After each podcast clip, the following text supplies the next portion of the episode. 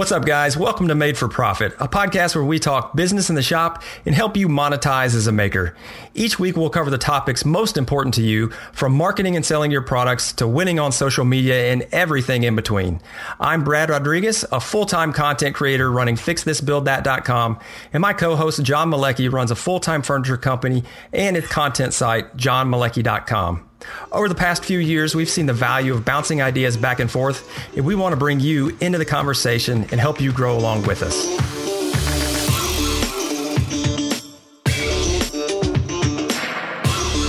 Welcome to episode 24. Today, we're going to talk about the platform we love to hate, Facebook. Now, as much as Facebook irritates us sometimes, it's very powerful when used to your advantage. We're going to talk about how we use Facebook, what the killer features are, and why we sometimes hate it, and some new things that we're really excited about. Now, I'm actually recording this after we've recorded because, again, we had a few audio issues. I apologize for that. So I will sound pretty bad. John sounds good. We're trying to get it sorted out. We believe Skype hates us as well. All right. So here's really bad me asking John what's up. What is up, John? Not much, brother. Glad to be back in the routine and jumping into another juicy social platform topic.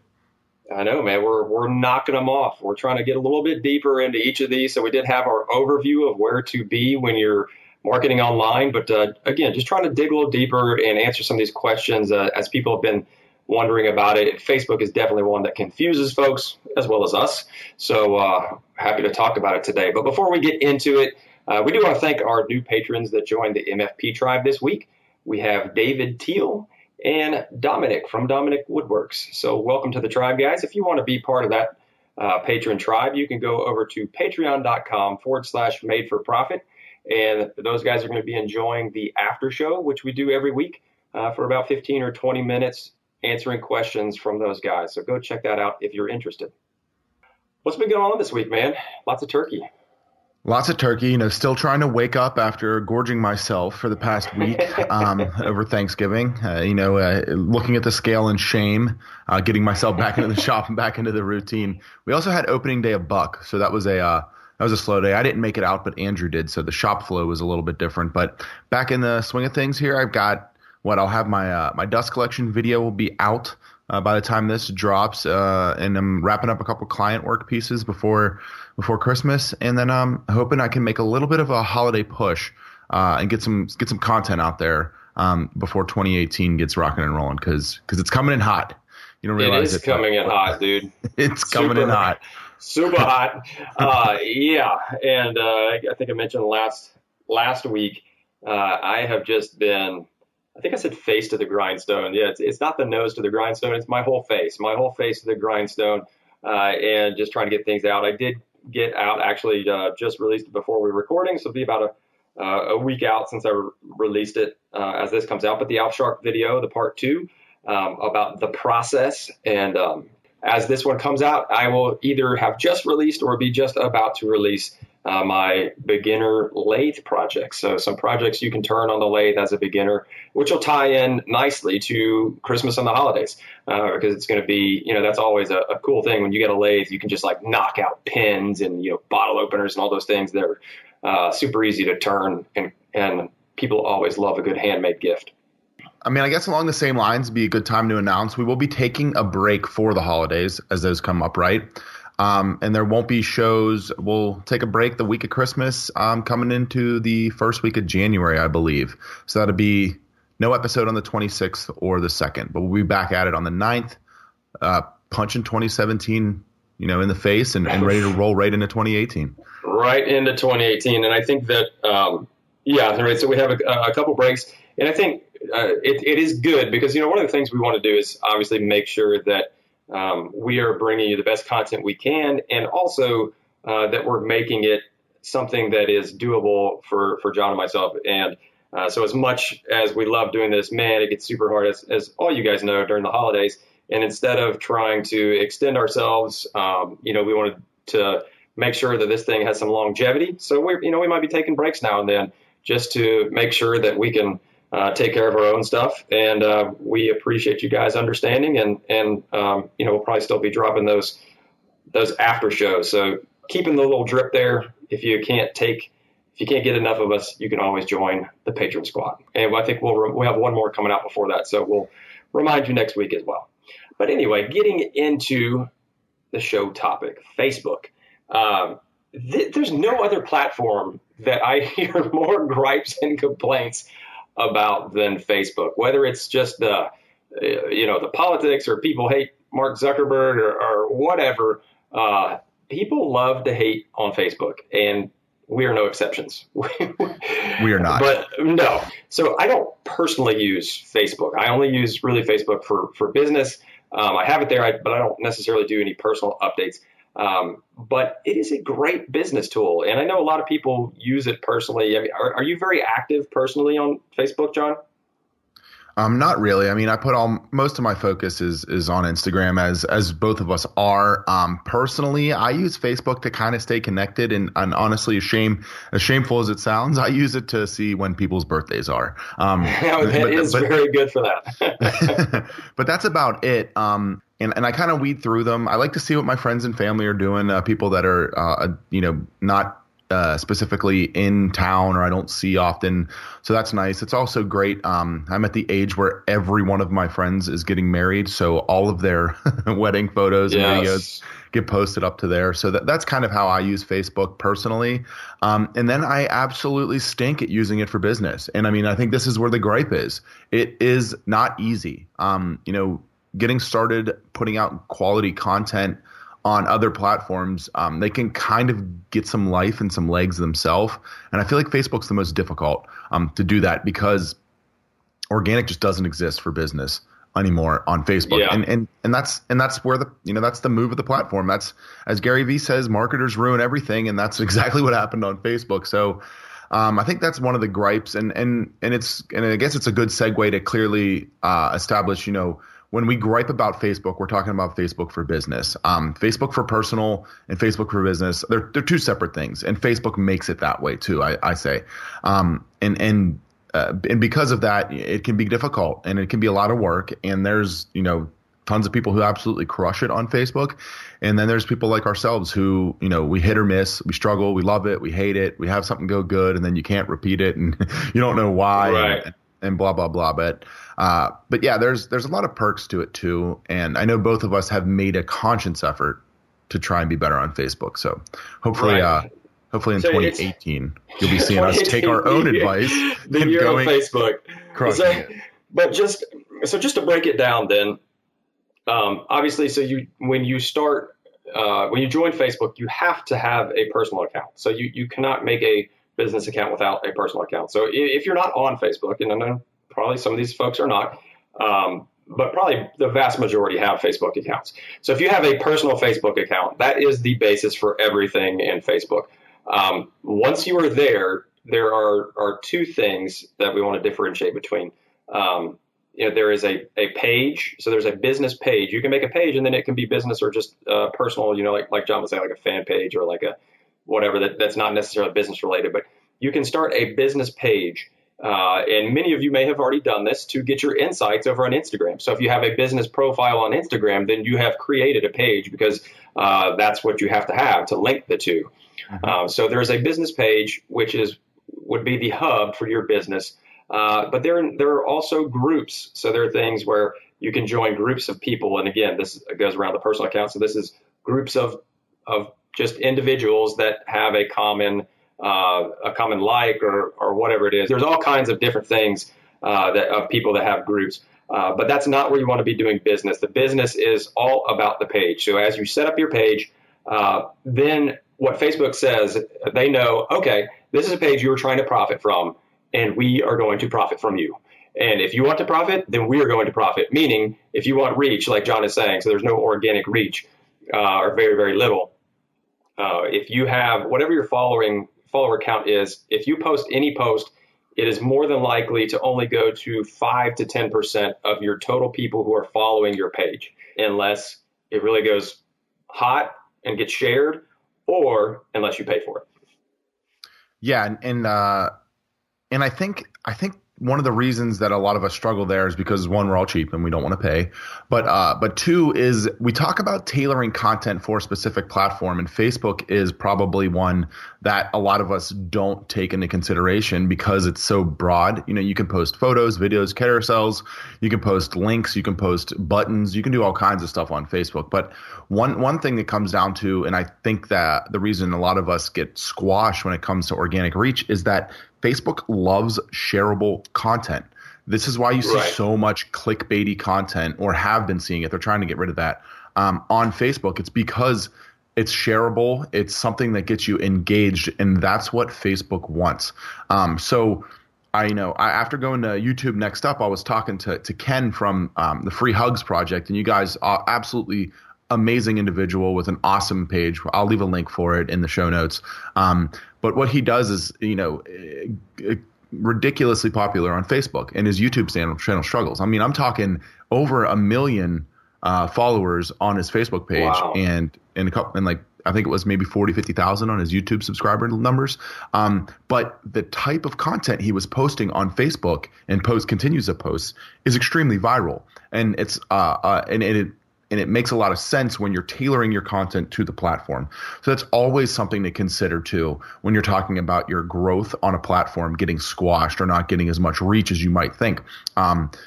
Twitter's another thing. You know, a lot of us just upload to Twitter and stuff just gets buried. You know, Twitter has its own specific ins and outs as well, and that's why we constantly harp on making sure that your content is tailored for that platform. So you first got to have your page set up, and then you got to start making content that's specific to the page that is shareable and interactive, because that's what the Facebook community likes.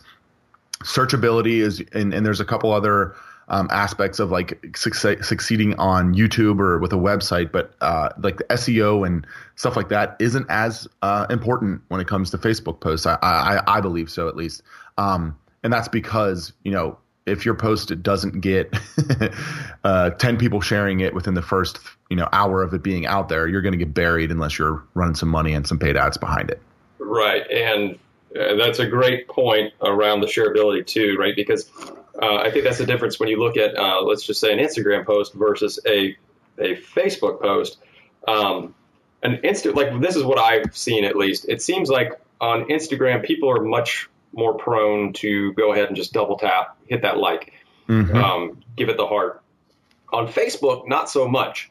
And so, like you said, John, I think that like the kind of content. So just like, what is that? You know, shareability. What does that mean? I think the kind of content. It's either, you know, it's a lot of that. You know, your stereotypical kind of, you know, satisfying. It's just the wow videos where you look at it and you're like, whoa, like it's more from entertainment value. So that it has to be highly entertaining or unique and educational, right? So if you're doing like a new process, so, you know, bringing it into kind of the making space, if you're doing a new process, you're showing something that, you know, how to cut a dovetail in 30 seconds or something, you know, something like that. Yeah, with a piece of paper. Yeah. Would do really well. But just having a finished beauty shot of a really killer farmhouse table is not going to have legs. Whereas on Instagram, that would murder, you know, but on Facebook, it's going to fall flat because people aren't inclined to share that. They might appreciate it. And yeah, they might give it a thumbs up, maybe. But it's totally different, man. I think much more process and, you know, things where it's like, short videos do very well on Facebook, you know, video content, as we've talked about before. But yeah, so tailoring that to the platform is a huge thing. One more thing before you continue, because I know we both talk about this, is the way you consume Facebook content. So we're talking about tailoring. You know, Brad and myself are constantly trying to get better and win. One thing that you'll notice a lot on Facebook is that there's the text overlay and music in videos is completely different than it's going to be on other platforms. You almost never see tutorial style video on Facebook. It's always going to be like highlight shots, sped up reels, text overlay, because I think the number is like 70 to 80% of people viewing Facebook content are not viewing it with audio. You're exactly right. Probably half of the people on Facebook are probably like, in a meeting, you know, or in the John, and don't want to have their sound on. They're somewhere where they're doing it incognito, and they're looking at their phones, looking at Facebook when they should be doing something else. So they don't have the sound on. So yes, having overlays, having short videos with music, but a overlay of text to describe the steps. Absolutely. That would be gearing your content to Facebook for sure. Yeah. Yeah. And real quick, I looked it up while Brad was talking there. The difference in the like and the follow on a business page. A like, you're automatically opted into following the page. The just follow option is for individuals who want to see what you're doing, but they don't necessarily want you to know. So it's kind of created. So it was created for followers who want to see your posts, but they don't want to be considered as someone who likes your page. So all of your all of your likes are followers, but all of your followers are not likes. So I guess when you're gearing it towards, you know, I guess your social portfolio or whatever. Likes would be more important. Right. And you're hoping that you have more likes, but I guess, and I don't know what the overlap statistics are and if you can gauge or see that too, but I looked that up real quick. I wanted to clear that up before we jumped into. Yeah. And like I said, mine are extremely close. You know, like I said, within a couple hundred on, I don't even know how many followers I have at this point, 23,000 or something like that. So, whoa. You know, with a couple hundred. So yeah, so maybe we just hit on that real quick, right? So growing the following, I think, you know, compared to Instagram, that's, you know, a 10th of my Instagram following. And so it's, you know, why is that so different? And it's, you know, much smaller, you know, a third of my YouTube, and both of those are growing really quickly. And what I found is that, in Facebook, the growth definitely comes in fits and spurts, and it comes all around singular pieces of content in general.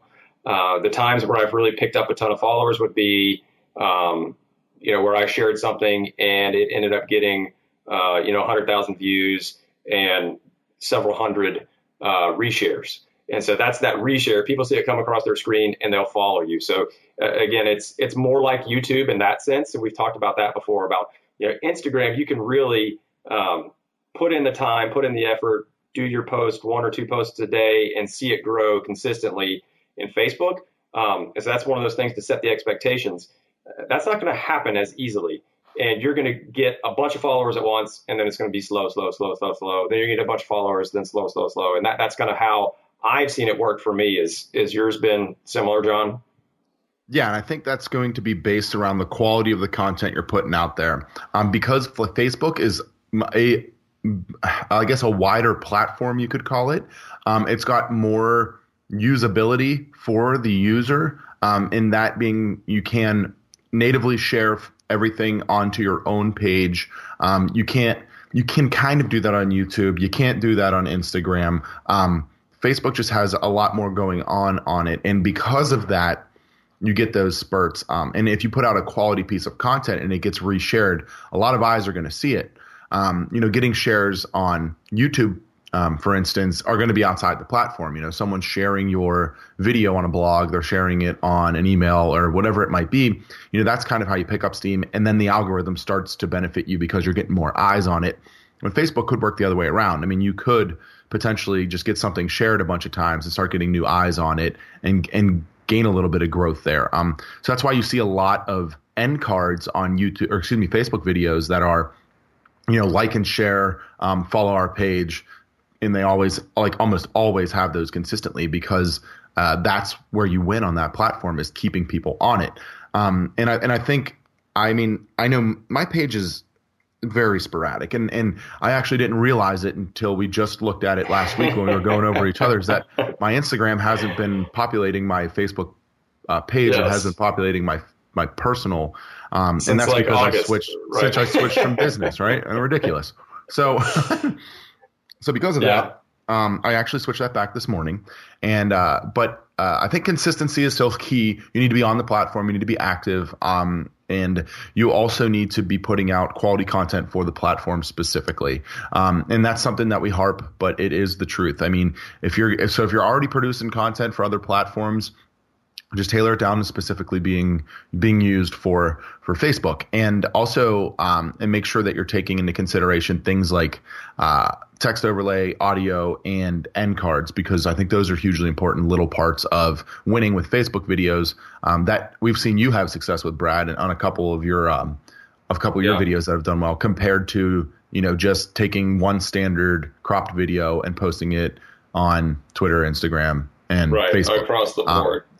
And cause you can't have an end card on Instagram that says like and share, cause you can't share. So, you know, you don't want to do, it's the little things like that that make your brand look like you're on point and you're concise and you're actually taking the time to do the little things. So just from consuming content and then reading and failing, I think those are some good little insights on, you know, seeing how your follower growth can work in spurts and why it works that way. Virality of your content too is something, and seasonality, I think, are two other things that work well on Facebook. Right now we're coming into the holidays. You're going to see a ton of holiday projects. You're going to see a ton of holiday posts. You're going to see a lot of paid advertising for holidays, as well as a lot more boosted posts around, because brands are going to be putting money into it. That's just the name of the game now. So because of that, you know, if you've got an opportunity to tailor some content for it, go ahead and do that. And you'll probably see it win. It's all just about having a plan, right? Absolutely. And as part of that, so just going into a little bit about, before we jump into, because I know we want to talk about ads and boosted posting, and you touched on that, but before we hit there, some tips on growth of how to get the followers to is one of the things that, you know, I talked about. There are some really killer features. One of the biggest killer features I think about Facebook is the groups. So let's talk about groups here for just a minute. Like I said, you know, groups are just a group of people that have a common goal or interest. And there are public groups and private groups. And the most powerful groups are going to be your private groups, because that's where you can get, you know, obviously you can select who's in there. But I am part of, gosh, I don't even know, maybe a half dozen different private groups that are bloggers, YouTubers, you know, some mastermind. I mean, it depends upon what it is. And it's actually probably way more than that. There's probably 6 of them that I'm actively in. And there's probably another, you know, 6 to another dozen that I'm in that I you know, just kind of fly by, consume. But the ones where you can really get engaged, they're a great way to share content. So in a lot of those, like I'm part of one that is all about like viral sharing. So it's basically this big group of bloggers, and we'll put in the posts that did well. So what works well also on Facebook is resharing. So it's that whole sharing. So if somebody, and it's all about reach. So if somebody has a good reach on a post, then if you reshare that on your page, then you know it's already got legs. It's going to go, you know, don't just share any old post. Wait till it has a little bit of organic legs, then share it. And then you can benefit from that. Yeah, and groups have they changed over the past couple of years too, right?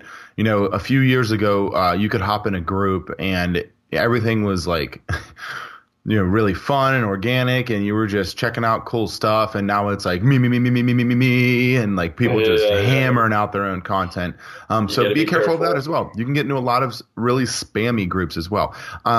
I guess general practice for joining groups and trying to start groups would be stay away, in my opinion, from anything that's just based on shareability.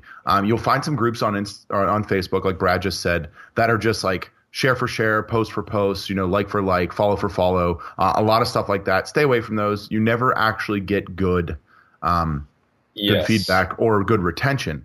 What you're going to run into is, you know, you're pulling eyeballs. Say you pick up 50 followers or whatever it might be from a post. Well, none of them actually care. They're just doing it for the sake of that. And that's a one-time deal. You know, they're not going to be engaging with you. They're not going to be commenting. They're not going to be actually adding value to your brand. You're actually better off without them, because they're going to take away, I guess, percentage-wise from the amount of reach that you get on your platform. And I've run into it. I joined a bunch of groups and was trying to like share some stuff around. I got banged for my stuff being self-promotional, and I got, you know, a lot of these, there's a lot of snobby people in groups too. I would say that, you know, people, someone has a couple thousand people in their group. They're going to think that they're like all high and mighty because they have a Facebook group. So be wary of that too, because you'll run into it.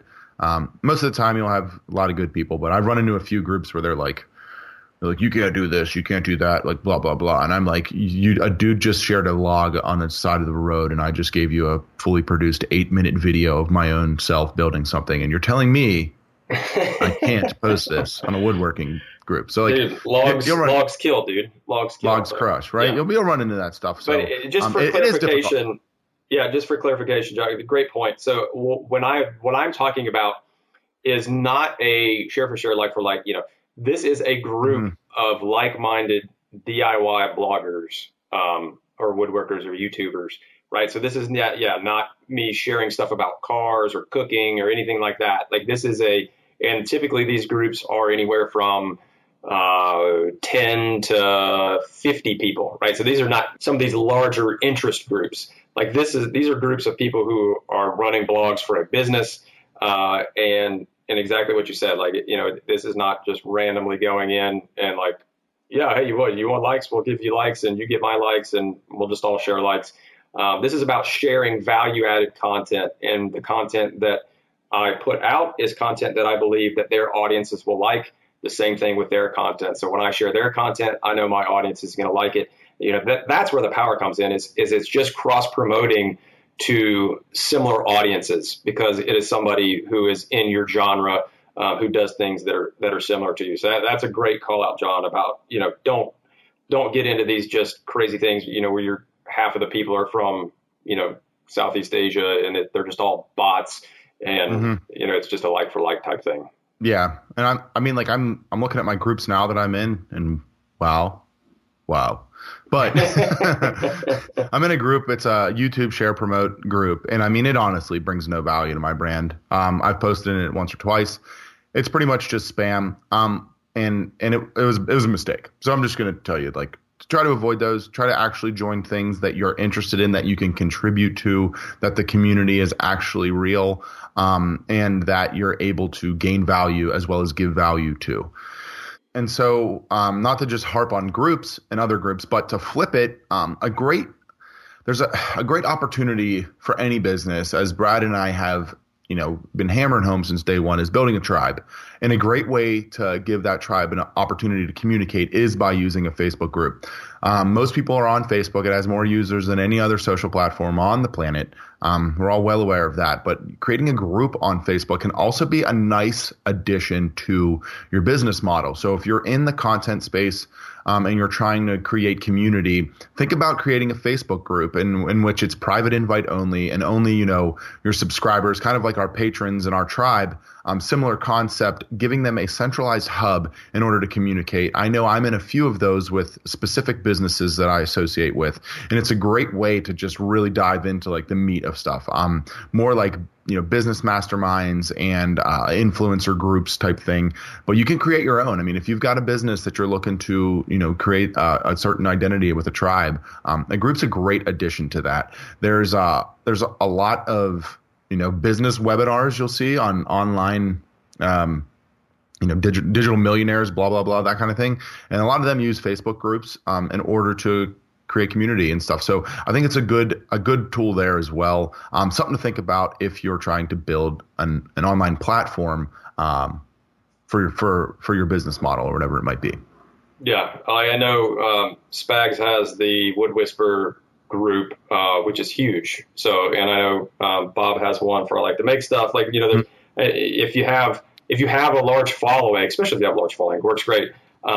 We absolutely need to do one. Yeah, that's true. Everything's easy. Just get a couple 100,000 followers and you're good. Yeah. We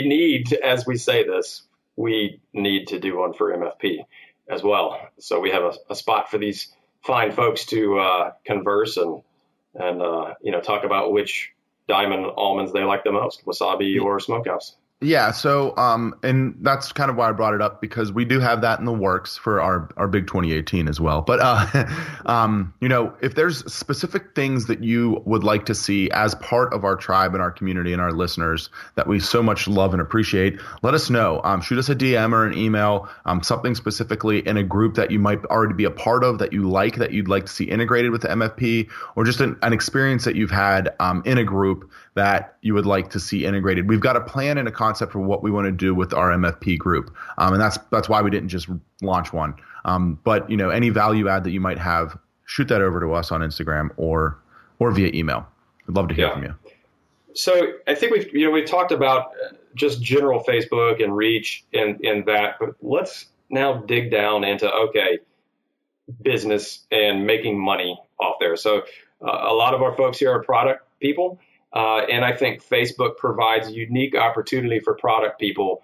And one of the most killer features about Facebook is the ads and how specific you can get and the audience size, like John mentioned, right? Biggest social platform in the world. So the audience that they have access to and the way that they have sliced and diced it so that you can go through and pick out very, very specific targeting and retargeting and the whole Facebook pixel and all this stuff.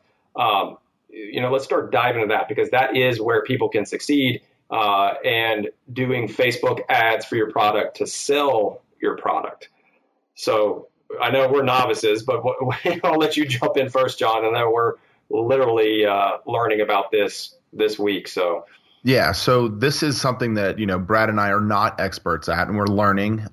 Yes, to your surprise, we're not an expert at something, but we're learning. And Facebook's a monster. It's a monster. It's its own in its own right. It's a monster. So first thing I'm going to touch on is I talked about it before, is JohnLoomer.com. If you're looking for the foremost authority in Facebook and Facebook advertising, check it out. We have a link in the show notes on our website, and you can get so much information that it's almost, you know, it's overbearing. But that's a great resource. One thing to get started with Facebook, you got to understand is that it is a long play. There's no short-term wins on Facebook. You're not going to just figure out a formula and go crush it tomorrow. It's a long play, so get ready to buckle up and go for the ride. That being said, Facebook ads, probably the most powerful ad tool on the planet right now. I would think just because you're able to go so specific into what you're able to target with what's called their power editor, and it's unbelievable. You can tailor your audience down to being in, you know, Nantucket looking for moms the age of 30 to 38 that live in, you know, an income of whatever plateau and are buying T-shirts on Tuesdays only. Like you can get that specific. It's incredible. And you can put ads in front of them for whatever your product is. You know, my first suggestion for Facebook advertising is going to be make sure you have something to sell. Never want to pay for reach. You never want to pay for exposure. It's just not measurable. It's not worth the money. We don't think, and a lot of people don't think. Have something for them to buy. Have something for them to opt into. You don't want to lose that cost of customer acquisition because you didn't have them sign up for a free email or something along those lines, and you just wanted to get more likes on a video. So I would not suggest promoting or running paid ads behind just something like that. Make sure you're capturing an email at a minimum, or you're selling a product. Right, and yeah, absolutely, and that's what we're going through right now. So that's what I love about Made for Profit and what we're doing here, John, is that. You know, like we've been telling you guys, you know, we're trying to run this as a business. We are running this as a business, and we are using these tools and seeing how they work. So for our pricing guide, we're actually working with one of our patrons who is really good at Facebook ads. We're going to be talking to him this week to set up some ads around our pricing guide and to try to advertise that to especially the Etsy crowd, because we think there's a huge opportunity in the Etsy crowd for pricing. And so as we try to figure out, you know, that's one of the things that we can automatically go in through Facebook ads and say, okay, we want to have people who are in an Etsy seller group. So we just got through talking about groups. There are plenty of groups around Etsy sellers. And so we can go and immediately say, okay, I just want to do that. Okay, you just went from, you know, whatever, 300, 500 million people down to 30,000 people.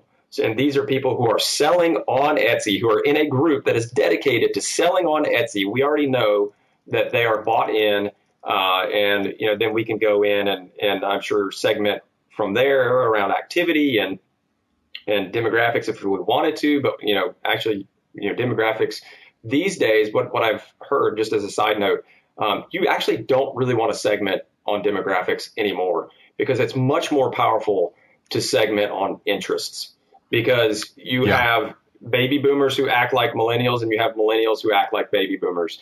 So when you can segment around interests, that is the most powerful, and that's what Facebook gives you. So we are going through this process, and absolutely what John was saying, you want to have it measurable, and it is a long play. So that's what we're wrestling through right now. It's like, well, do we want to advertise straight for the product, or do we want to advertise for one of the free playbooks and then get them on the email list and make it more of a long thing to pull them in, and then that's a conversion later? You really have to think through it. But what you don't want to do is try to pay for followers. You know, you want to pay because, again, it's hard to reach those people. If you're paying to get them on your email list, that's a different scenario because now you've got direct access. Yeah. So just have, you know, like we always say, just have a plan when you're going into it. If you want to get into Facebook ads, it's a ridiculously powerful tool. I can't even begin to fathom it. And it's constantly changing too. You know, they're always rolling out new ways of running ads. Like I believe months ago, you couldn't run ads on videos, and now you can run ad videos, and they have carousel, and they have, they just have all kinds of stuff, split testing. You know, it's an incredibly powerful tool that is worth the time for anyone selling products who wants to get into extremely specific ad placement type, you know, expenditures for your business. It's something that all the big brands are using. We all get populated with sponsored posts all the time for our interests, and you know, that's massively powerful. So, so consider it, think about it, do some research, dive into it. That's what we're doing here. We'll let you guys all know about our experience down the line once we get our hands wrapped around it a little bit more. But I'm just super pumped because it's finally a tool that I'm going to be able to use for business when it's very difficult if you're using it for exposure or just for awareness, because of what Brad said, you can't measure it. You know, I picked up some followers, sweet, but like, are they buying my stuff? Are they, how much money are they going to be spending with my business if they just liked a video or if they just followed my page? So, so consider making sure that you have a purchasable product or some type of instant access, like an email, with any type of paid ad placement, as well as, you know, and so that's getting into, like, I guess the nitty gritty, the more of like the deeper way to use advertising on Facebook, but you can also use the boost function. And what that is, right, is it's much simpler, right? Yeah. Yeah. That and boost. So if you're a business page, then you've already seen it. And if you're on Instagram, very similar. And obviously Instagram is owned by Facebook. So you can actually manage ads through the same ad manager. So we haven't really talked about this, but if you're really getting into it, if you're running multiple pages, you really probably want to check out Facebook for Business, because there's this whole other thing where you can manage across platforms as well as across different brands. You can check that out. But the boosting is the simplest piece. So if you've seen it on Facebook or Instagram, there's basically a little button if you're a business, and it will say boost this post. And basically the idea is you push that little button, you say, yeah, I want to spend $5, $10, $50, and it'll tell you how many more people you can reach. And that was back to the beginning where we talked about that, you know, they are there to profit off you. So that is the whole reason behind the algorithm and behind why we always talk about them squashing your post, is because they want you to click that boost button. When you click that boost button, you're saying, I will give you a certain amount of money, and they will say, I will unlock a certain amount of your following. Now, the difference is you can also go outside your following. So you can boost to your following, which just drives us insane, obviously, because they own you and they put the clamps on you and said you can't reach your own people that want to see your stuff unless you pay for it. But the power outside of that is to get to new people as well. So when you boost, you can boost to certain audiences as well, just like we mentioned. So what you might want to do is if you do have a you know, I'll say a possible good way to do this, if you're not selling product specifically, if you have a good post that went up that does drive to a freebie, like a free plan or a free tutorial, and that post starts doing really well, then you can boost it, because that's, it's just like we mentioned on Pinterest, is that when you have a post that's doing well already, that one is one that will do even better. You know, that's one that you want to boost because you already know that people like it. So you can say, okay, I'm going to put a little bit of money behind this and let more people see it. And it's already proven that people like it.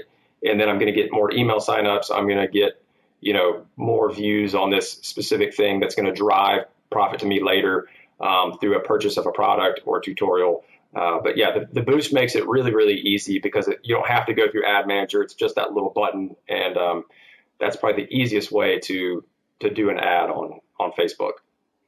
Yeah, you can definitely, always want to promote a winner.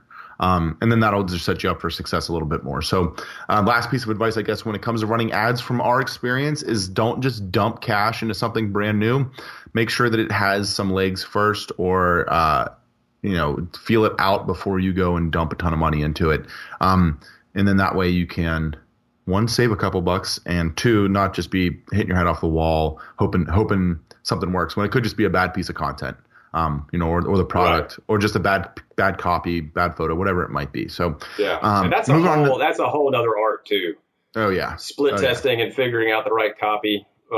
We need to. We're going to get some more learnings. We're going to definitely have a whole nother series, either series or just individual podcast about Facebook ads and what we've learned specifically about ads as we go through this journey. So look forward for that later. Yeah. Yep. And I'm pumped for that. So moving into the next part, Facebook, is massively powerful if you want to put some cash behind it. But what's also great, I think, is that they're constantly innovating. As a native platform, Facebook is a killer. They were first to market, I think, with the Facebook Live. And I know that's become something extremely popular on the platform. And I think they just rolled out a couple new features, Facebook Watch, Facebook, and Creator, right? Yeah. So Brad and I just signed up for Creators. We're going to be learning the ins and out of that. I read a little bit about Watch. What is it, Brad? You're more like you can watch shows, you can sign up for shows, and then there's native content specifically on that? Yeah, we'll hit. And we didn't talk about – so I'm going to segment those because Live has been around for a while. Creator and Watch are the new things. But just real quick on Live, Facebook Live is very powerful, and they still push it. So, that's one of the things I think I'm going to actually start doing more Facebook Live because it's so much more powerful than Instagram Live because it stays there forever and people can comment on it afterwards and you can engage with them. Really good tool. I would highly recommend that just to check it out, look at it. So the two new things, Facebook Watch and Facebook Creator. Facebook Watch is basically Facebook's counterpunch to YouTube. All right. It's still in its infancy. And what it is right now is that they have selected certain channels. It's like an invite only. I know they poached some from YouTube who went out there and they grabbed some people who had YouTube series, web series or whatever, where they have daily, weekly content, whatever that is. And that now what they are doing is presenting it as basically their own TV network, their own, and I don't say TV, but their own media network. So that they, are gearing up, and we've talked about this, and you've probably heard and seen a lot about this, is that Facebook sees what YouTube's doing. YouTube is, the 800-pound gorilla in the online video market, online video searchability and content serving. Facebook wants in on that, and they've been planning and planning and planning, and Watch was the first step to do that. So it's still, I don't even know how to access it. You can access it through the app, okay, and you can sign up and get notifications when new people come on. But that is basically, the YouTube of Facebook. Creators, so if you go to Facebook, this is brand new within last week. So new. Infant new. We don't even know what we're talking about. But we'll have a link in the description, but go to facebook.com/creators. And that is their new platform. And so my impression of it, so what I'm gathering so far is that now, so the Watch is more of like a branded thing. It's invite only. It's really high profile.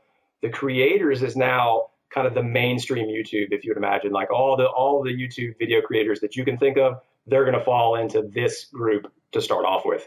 And then I think what they're going to do is pull people out of Creators into Watch. So Watch is more of like very polished, You know, again, it's more of their network versus creators is more organic and from the community where people are just posting stuff.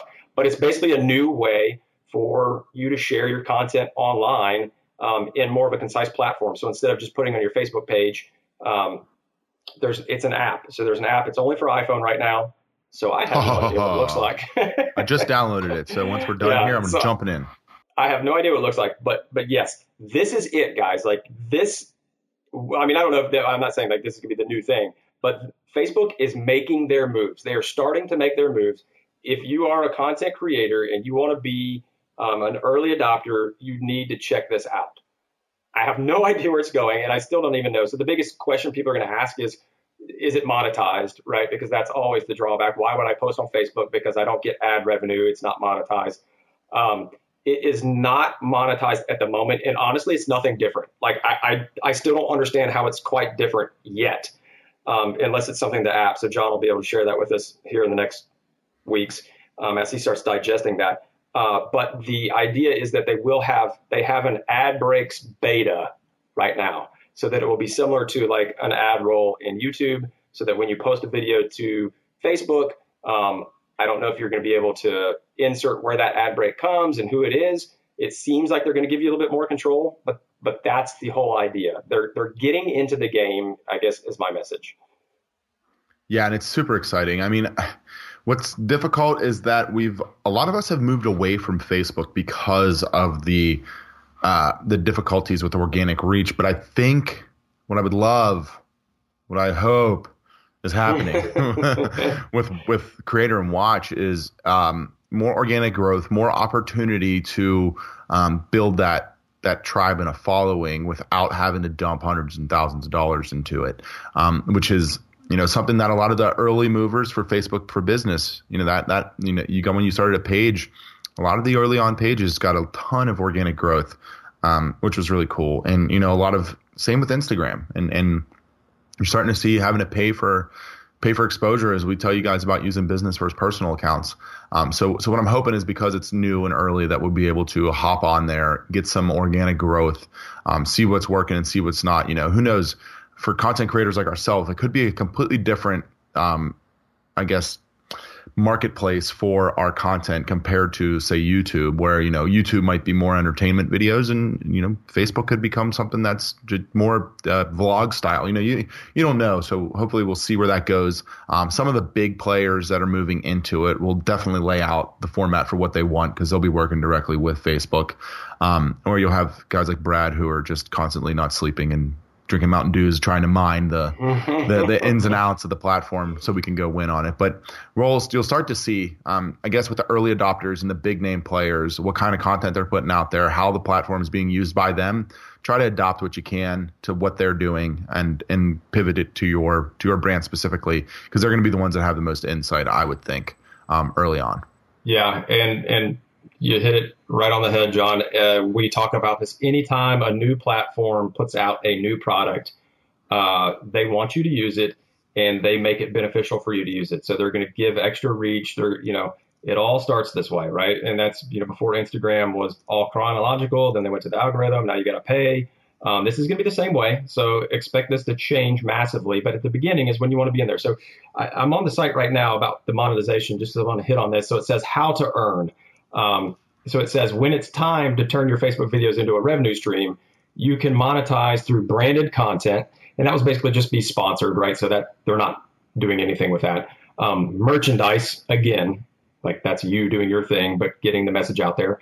Tours, which I guess that's like talking about music tours, because it says often a great way to get out and meet fans and sell tickets. So I guess they're just saying advertise your tours. And then the bottom one, ad breaks. So really, they're just saying, like, you can work. You know, we're just giving you reach to these top ones that they are not going to give it to you.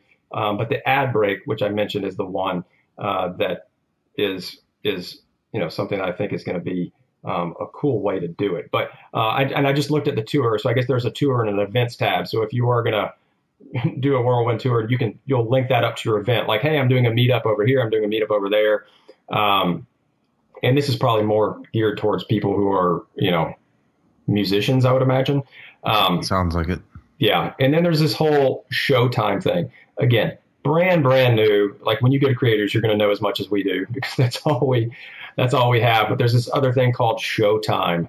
And Showtime is basically, and I think the way they're pitching it, and YouTube actually already did as well, is that they want more of like that they're gearing it more towards like Netflix, right? So Netflix, like they have a series, right? Stranger Things. By the way, I have not finished season 2 of Stranger Things, so don't tell me anything about it. What? Don't ruin it for me. We're binging, but yeah, we're only on like episode 3. So that you can do seasons. So you could do like a season. And in DIY and tutorials, that doesn't quite make as much sense, but it could. You could have a mini series on, like I could have a season where all I did was shop projects.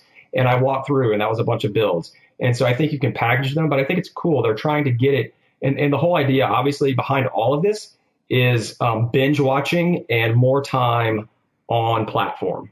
So they believe that as you set up a season and as you set up episodes, that if they're all interrelated, people are going to want to watch them and they're going to want to watch all 13 episodes in that season or in that series. And so that's where they're gearing it towards. And the more you can make your content interrelated and make that person want to watch the next one and the next one and the next one, the more Facebook likes it because they spend more time on their platform and they get served more ads. And that's the name of the game for all of these platforms. They want you spending as much time as possible on the platform. So really exciting stuff there. I'm stoked. I'm pumped that we're going to have something else to dive into and toy around with. Absolutely. You know, the last thing I'm going to say for any type of Facebook, I guess, advertising or marketing, posting, whatever it might be, make sure you understand the demographic using Facebook nowadays and who you're trying to target and where you're trying to go with it. I remember when I first got my first Facebook page, I was still in high school. I just got my college, college email, and that was what was required for Facebook. And I mean, those days have changed. I don't know any millennials that enjoy using Facebook like really anymore, especially the younger generations. And I'm at the top of the millennial bracket, but you talk to younger people, you know, Facebook's dead. Meanwhile, they have no idea what's going on in the world. But just understand that when you're tailoring your content or you're using the platform, you know, there's going to be a little bit of an older demographic. I know my parents are adapting Facebook now to their lifestyle, and there's more people using the platform that are older and a little less technologically savvy. And what that's going to do is it just creates a broader spectrum for the type of content you're putting out there. So if you're trying to specifically target 18-year-olds, you know, Facebook might not be where you want to be with that. But obviously Instagram is, and then, you know, Snapchat and Musically and these other apps that are coming out, they might be a better bet. But if you're trying to, you know, sell woodworking plans to 30 to 55-year-olds, Facebook is definitely kind of somewhere you should want to be. So consider that when you're using it.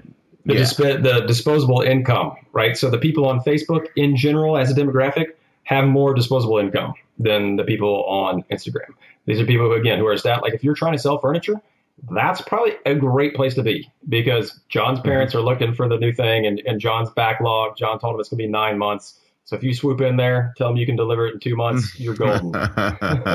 Yeah, exactly. So just be aware of that. That's something that's changing constantly. You can adjust that in the type of paid ads you're running and the type of content you're putting out there on the platform itself. But just understand the type of people using Facebook now are different than they were a year ago, 3 years ago, 5, 10.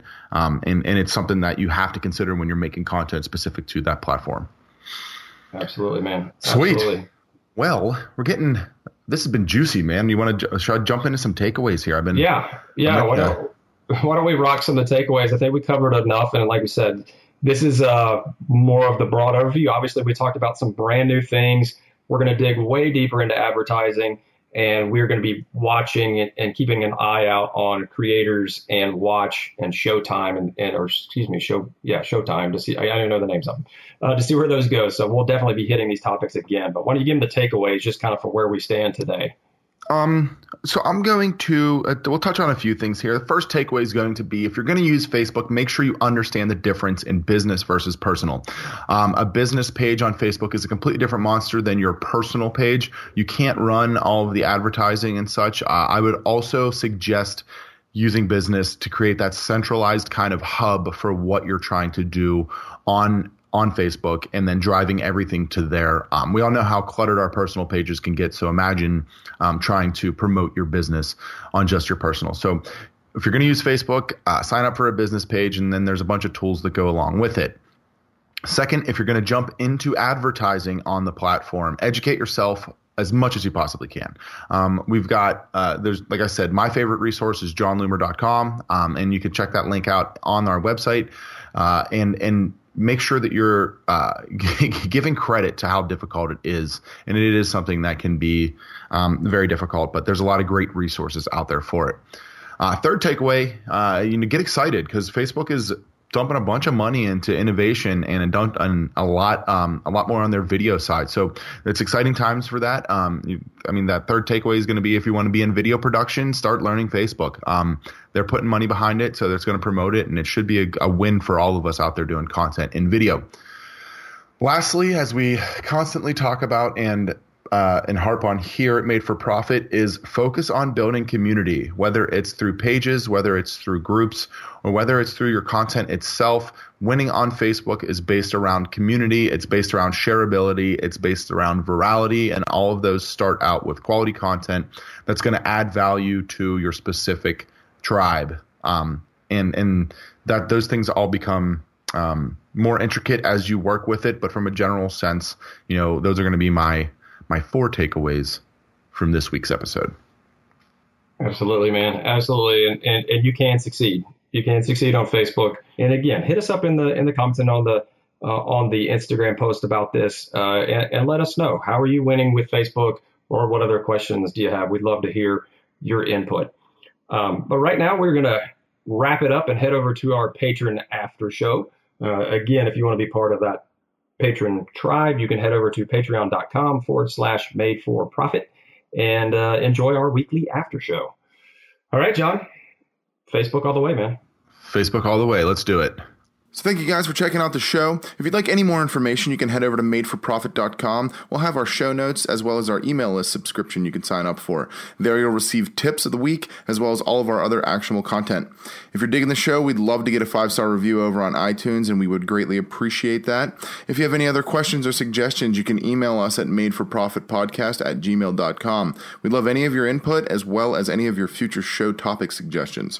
You can hit us up on Instagram @madeforprofit, where we will be answering your questions and giving out tips to help you grow on your own social networks.